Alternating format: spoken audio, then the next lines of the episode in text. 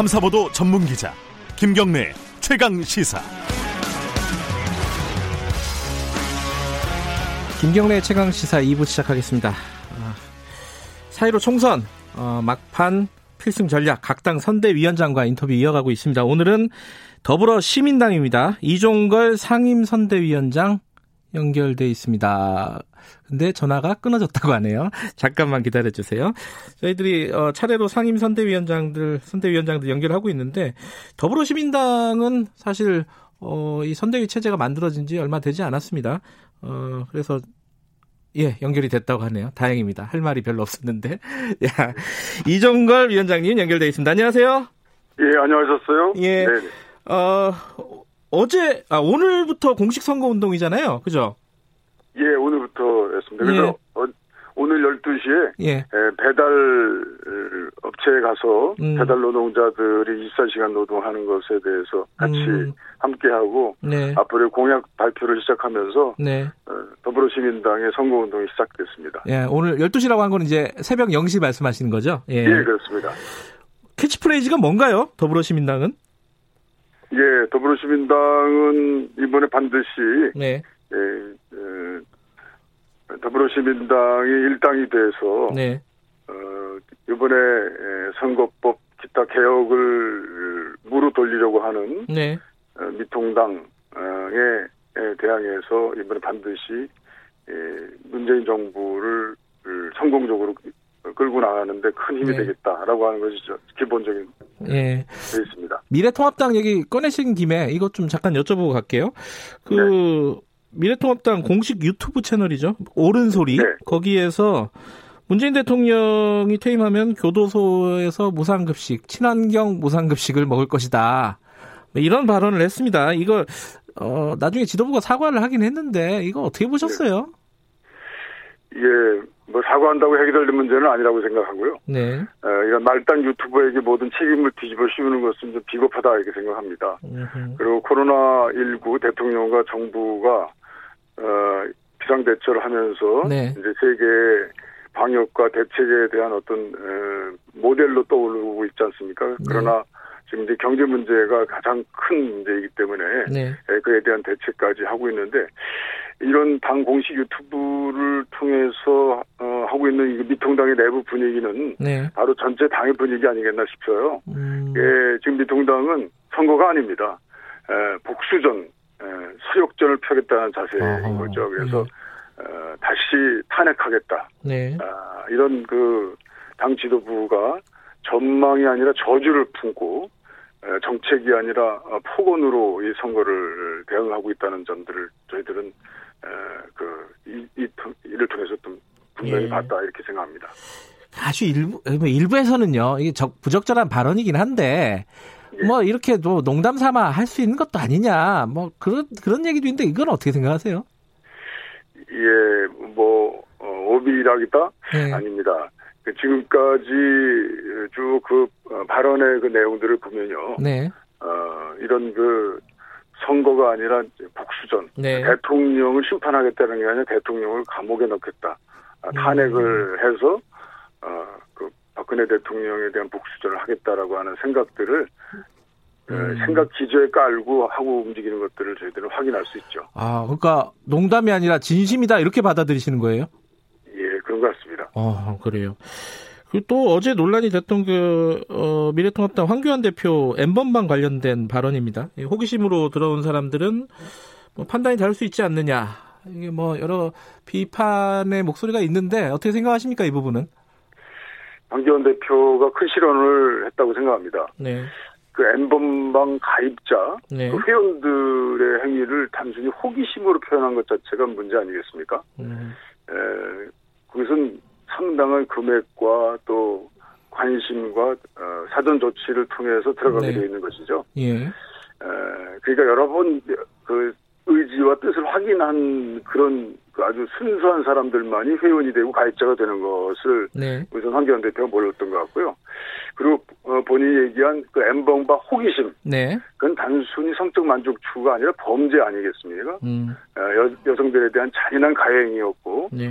그 주범의 범죄를 오히려 주축이고 부추기고 주머니를 두둑하게 만들어준 것입니다. 네. 그리고 엠번방은 지금 말씀드린 것처럼 쉽게 아무나 접근할 수 있는 것이 아니라 아주 어, 거기에 적극적인 조치 의사를 가지고 어, 그야말로 N번방 찾아 산만리를 해야 도달할 수 있는 비밀 공간이었던 것이죠. 예. 예, N번방 가입자에게 호기심을 뭐 이렇게 얘기하면서 관용을 베푸는 것 같은 것은 네. 디지털 성범죄에 대해서 심각성을 전혀 모르는 것이고 예, 예. 향후 이런 디지털 성범죄를 주장하는 위험천만한 경박한 생각이다. 예. 아, 그래서 이 행동들은 호기심이 아니라 범죄적 관심을 보고 엄정하게 대처해야 된다. 네. 이런 생각입니다. 어, 요거 하나만 여쭤보고 선거 얘기로 좀 들어가겠습니다. 이 예. MBC가 보도한 거 어, 채널 A 기자와 검사와 검사 고위 검사와의 유착 관계 검언 네. 유착이라고도 하는데요. 이 어, 그 검사는 부인하고 있습니다, 물론. 자, 네. 이 문제 지금 법무부에서 조사를 하고 있다는데 어떻게 네. 접근해야 된다고 생각하십니까? 예, 7천억 원의 불법 투자 모금 행위로 징역 12년을 선고받고 있었던 음, 그때 이제 수감 중인 신라젠 대주주 이철 씨에 관한 예. 문제죠. 네. 근데 예, 문제는 그때 협박이나 회유나 협조해달라고 접근한 시기가 아, 지난 2월 중순입니다. 그렇죠. 예. 예. 에, 이 2월 중순이라면 말이죠. 이제 3월, 4월이면 권력형 비리 의혹에 대한 여론전을 펼 수 있는 아주 딱 적기의 시기입니다. 음흠. 예, 그리고 또 2월 중순에 이 신라젠 대주주 이철 씨에 대한 새로운 수사를 하기 위해서 조사를 시작했다라고 하는 것이 이 사안의 에, 상당한 이제 신빙성을 높여주는 것이다 이렇게 생각합니다. 네. 예. 어, 어떻든 간에, 예, 이게 부적절한 그냥 기자행위다라고 해서 채널A가 해명을 했습니다만, 네. 어, 공명심에 사로잡힌 기자가 오버행한 거냐, 음. 아니면 검찰 간부가 연합해서 벌린 것이냐, 네. 아니면 검찰 간부가 주도해서, 어, 주도해서, 어, 기자는 단순히 중재한 역할을 한 것이냐라는 세 가지 경우가 있을 수 있는데요. 네. 뭐 저는 이 문제에 대해서 속히 예단하지는 않겠습니다. 네. 하지만 만약에 세 번째 경우라면 대단히 심각한 문제입니다. 네. 검찰 간부가 주도한 것이라면 채널 A 기자가 이철 씨에게 접근한 시기가 2월 중순이라고 아까 말씀드리지 네. 않았습니까? 네.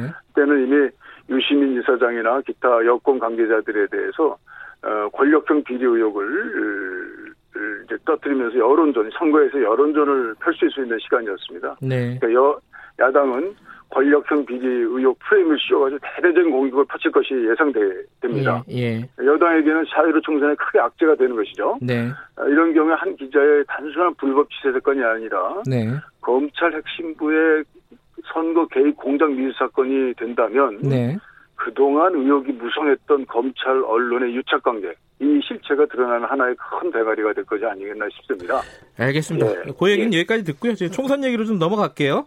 네, 그렇습니다. 어, 더불어시민당 상임 공동 선대위원장 맡으셨는데 이게 이제 당적을 옮기신 거잖아요. 어, 더불어민주당에서 더불어시민당으로 옮기셨는데 이게 사실은 더불어민주당에서 의원 꺼주기 비판 많이 했잖아요. 사실 고발도 하시고 네. 좀 민망하지 않으셨습니까? 이거? 예, 어, 이번에 이제 당적을 옮겼다라고 하는 예. 것에서는 어느, 어느 누구나 네, 그 탈당을 하고 다시 새로운 당에 입당하는 것에 대한 마음의 부담이 있습니다. 네, 아, 그리고 어, 결코 그것이 이렇게 쉽지는 않은 것입니다. 네, 근데 이제 이번에 제가 이렇게 머물러 있어서 그냥 관전자로 보기에는 너무 사정, 사정이 엄중하다 이런 생각이 들었습니다. 음, 저는 사실 민주당에 큰 은혜를 받아서 이제 오선이라 했던 사람으로 네, 어, 이번 기회에 이제 기여한다는 것이 저희에겐 큰 보람이라고 생각하고요. 네, 이번에 이제 여섯 번째 총선에 임하는데 예, 이번 선거처럼 야당이 선거에 이겨서 대통령 탄핵에 대한 복수를 하고 정부 여당의 개혁 정부를 전부 완전히 어, 현위치시키겠다라고 하는 자세히 임하는 선거를 제가 네. 본 적이 없습니다. 네, 아, 역대 국회가 개헌할 때는 여야 간의 협치에 대한 기대도 있었지만 이번엔 협치가 아니라 아마 사치가 될 것입니다. 어,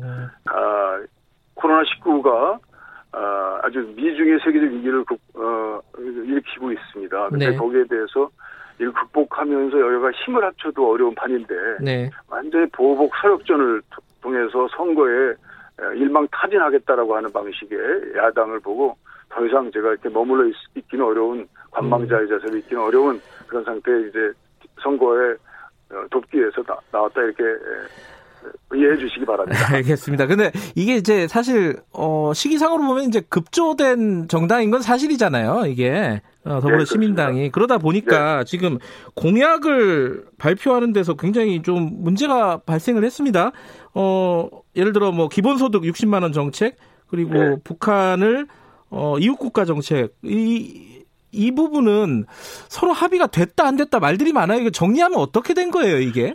예, 여기 이제 민주 우리 어, 더불어 미, 더불어 시민당은 네. 이제 플랫폼 시민들이 만든 플랫폼에 예. 에, 새로운 소수 정치 세력들이 함께된 비례 연합정당입니다. 네. 그래서 이제 소수 파를 의회에 진출시키기 위한 곳에 예. 이제 기존의 민주당이 큰 역할을 하면서 도와주고 네. 어, 당을 하나의 새로운 모습으로 만들어 나가는데 그래서 어, 요 연, 연동형 비례대표제의 가장 큰 것은 네. 이제 소수 의견을 의뢰에 진출시켜서 네.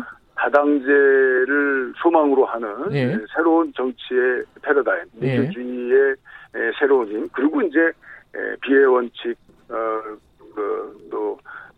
표의 등가성을 그대로 유지하기 위해서 민주주의를 합의제 민주주의로 바꿔나가겠다고 하는데 민주주의의 어떤 성숙성을 어, 원하는 그런 제도이거든요. 네. 그러다 보니까 이제 많은 소수 세력들이 들어왔습니다. 네. 아, 그래서 지금 이제 에, 시세 시대 전환도 있, 고요 마지막에 네. 이제 같이 연합한 것이 시대 전환과 어, 그 기본소득당. 네. 아, 그리고 사실은 녹색당이나 정계련 기타 많은 시민단체의 경우에는 어, 뜻과 그, 어, 그 네, 세고 있는 공약이 예.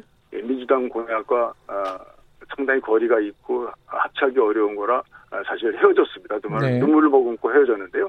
예를 들면 에, 녹색당에서 이제 성소수자 문제에 관해서는 아직까지 우리 시대에 대한 에, 그런 성찰이 민주당은 그, 그에 이르지 않기 때문에 네. 그거에 대해서는 같이 합의하기가 어려웠던 것이죠. 예. 그런데 이제 그 여기 기본소득당의 60만 원은 바로 그런 것입니다. 예.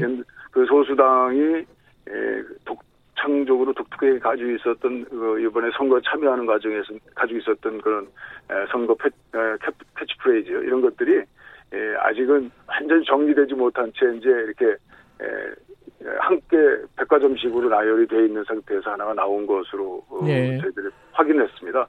뭐 이게 아직까지는 민주당과 민주당의 큰 맏형으로 플랫폼을 함께해서 만들어진 예. 새로운 정당에 대한 이제 모습을 형성하는 과정 이렇게 아주 사실 급조돼서 네. 어그 뭐 꼼수다, 알겠습니다. 어, 뭐 위성 정당이다 네. 이런 비난은 있습니다만 그 비난을 다 극복할 수 있는 여러 가지 절차들을 만들어 나가는데 최선을 다하겠습니다. 아니 그 근데 이제 그 정책은 처리하신 거죠? 이 기본소득 매, 매월 60만 원 주는 거 하고. 예, 그거는 이제 현실적으로 어그 민주당이 가지고 있는 어 원래 기본적인 에, 예. 그 재난소득과 또 기본소득에 대한 입장이 아직 정리되지 않은 채 있습니다. 그래서 예. 그것들은 논의하고 이것은 일단은 10대 어, 과제나 이런 곳에서는 어, 음. 빼는 것으로 이렇게 정리를 했습니다. 예. 그러니까 소수 의견 같은 것들을 좀 존중해주는 그런 플랫폼 정당이라는 정신에 맞추려면은 그럼 처리하면 안 되는 거 아니에요? 그 논리적으로 따지면은?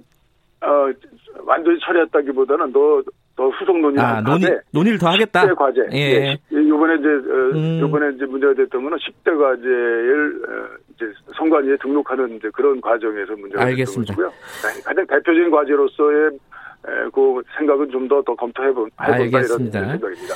지금 여론조사 결과가 어 이게 만드는 과정은 좀 어렵고 지난하고 좀 잡음은 있었지만 여론조사 결과는 나쁘지 않은 것 같아요. 판세 어떻게 보고 계세요? 예, 저희는 지금 이제 민주당에서 선출된 어, 10분을 이제 제 후순위 예. 11번부터 배치를 했고요. 네. 아, 그리고 어, 그 플랫폼 정당이 지지하고 또 플랫폼 정당에서 참여한 참여정당 네. 어, 대, 표적으로 어, 기본소득당과 시대전환의 한 분이 이제 후보로 들어왔고요. 네. 그리고 어, 더불어시민당에서 여덟 분의 아주 엄선한 적합성 있는 어, 후보를 여덟 분을 했습니다. 그래서 일단 스무 명 플러스 예비 후보 어, 열분 이래가지고 어, 30분을 이제 우리 리스트업한 어, 예. 비례 후보들이 뛰고 있습니다. 예. 어, 그 중에서 아마 저희는 지금 20명을 목표로 하고 있고요. 네. 어, 여기서 이제 목표라는 것이 예, 어렵다고 한다면 어려운 건데요. 그러나 아, 지금 현재 우리가 여러 가지 문제가 터지고 있는 것 중에 어, 민주당과 대통령 지지도는 많이 올라가는데 네. 에, 지금 더불어시민당은 정체입니다. 음. 정체이거나 또는 어떻게 보면은 그 뭐 자매 형제 논란이 있고 있는 열린민주당. 네네. 네, 네, 열린민주당 이거는 마찬 가지 분당입니다. 예. 어, 더불어 시민당과 아무 관계가 없는 것이고요. 예. 그리고 어, 이 선거가 끝나고 난 다음에 뭐 합당한다, 같이 함께한다 이런 것은 일종의 그건 에, 그 풍선 효과를 기대하고 있는 그 에, 사실 근거 없는 얘기라고 생각합니다. 음. 아, 그래서 이 더불어시민당이 네, 민주당 지지자들의 표를 이 비례 투표에서 전부 다 받아야 되는데 에, 그것이 아, 적, 적신호가 켜져 있습니다. 그래서 이 점에 관해서 최선을 다해서 예. 어, 할 것인데 그러나 저희는 열린민주당과 뭐 선명성 경쟁을 하지는 않을 것입니다. 음. 예, 민주당 지지층에게 정책의 책임성 아주 책임 있는 정책 어느 한 곳의 선명성 하나만으로 이루어진다는 것은 아니다라고 하는 것을 보여줄 것이고요. 연속성과 그리고 중도 확장성 이것이 더불어시민당의 장점을 보여줌으로써 민주당 지지자들은 최소한 어, 더불어시민당을 선택할 수 있도록 그것이 이제 자매당이기 때문에 그렇습니다. 그 열린민주당 얘기 꺼내셨으니까요. 이 기세가 네. 만만치가 않아요. 그리고 지금 네. 적자 서자 논쟁 어, 네. 효자다 우리는 열린민주당 그렇게 얘기하고 있고 최강욱 후보 같은 경우에는 DNA 검사 선거 후에 하자 뭐 이런 얘기도 하고요. 네. 어 이게 결국은 같은 뿌리 아니냐. 그래서 우리 대통령 국정 운영에 부담이 안 된다. 열린 우리당 전, 아, 열린 민주당 전략은 그런 것 같습니다. 이거 어떤 전략으로 지금 가시는 거예요? 예, 더불어시민당은? 예, 뭐 같은 뿌리일 수는 있습니다. 청와대 예. 근했던 분이고. 그런데 네. 그 면면을 보면은 되게 민주당의 어떤 논란에 이제 민주당 비 선거 과정에서 논란의 중심이 됐던 분들 아닙니까? 그러니까 네. 민주당 기준으로 볼 때도 적합성 판단해서 배제된 분들이죠. 그리고 네. 배제될 가능성이 있는 분들입니다. 네. 그래서 물론 정치를 하는 데 있어서 과거에 뭐 가깝고 뿌리 같은 뿌리였다라고 주장하는 사람이 얼마나 많습니까? 네. 어, 열린민주당은 제가 볼 때는 이건 일종의 분당이고요. 분당. 어, 네, 분당입니다. 분당이고 네. 그리고 이 분당이 되면은요, 네. 어, 더 합쳐지기 어렵습니다. 음. 네, 선거가 끝난 다음에 예, 더불어민주당의 뭐 합당이 될 것이다. 그리고 같은 정책 공조를 할 것이다. 뭐 이렇게 얘기를 하는데요. 아, 옛날에 가까웠던 사람도 많죠. 저도 20년 정치했는데 네, 그렇죠. 예. 아, 이런 경우에 합당되지 않습니다. 그 점점 더 어, 힘들어지는 관계로 나가는 것이고요. 일종의 지금 이 선거 과정에서는 해당 행위를 하고 있는 것입니다. 그 이해찬 대표가 참칭하지 말라고 민주당을 얘기했잖아요. 예. 그, 그 표현에 동의하시는 거예요? 이정골 위원장께서도? 예, 뭐 아. 표현, 표현이나 이런 문제에 있어서, 네. 어, 뭐 적합했느냐 이런 점에 대해서는 저도 이제 좀 더더 좋은 말, 예, 예. 말씀을 하실 필요가 있다 생각하는데요. 네. 아 그런데 어, 뭐 이재태 대표도 워낙 열린민주당에 대한 생각이 국민들 일반 우리 민주당 지지자들한테도까지도 잘못 이해되고 있기 때문에 네. 에, 정말 이렇게 모칭함으로써 어, 그 어떤 왕을 에, 그 왕의 허세를 만들어내는 이제 음. 그런 정도의 아주 고약한 그런 어, 행위를 하고 있다라고 하는 점을 그렇게 표현한 것이고요. 그 점에 관해서는 어, 분명히 해야 될 문제가 있습니다. 그래서 우리 더불어시민당이 이, 그 지지자들이 헷갈리면 안 됩니다. 이 경우에. 예.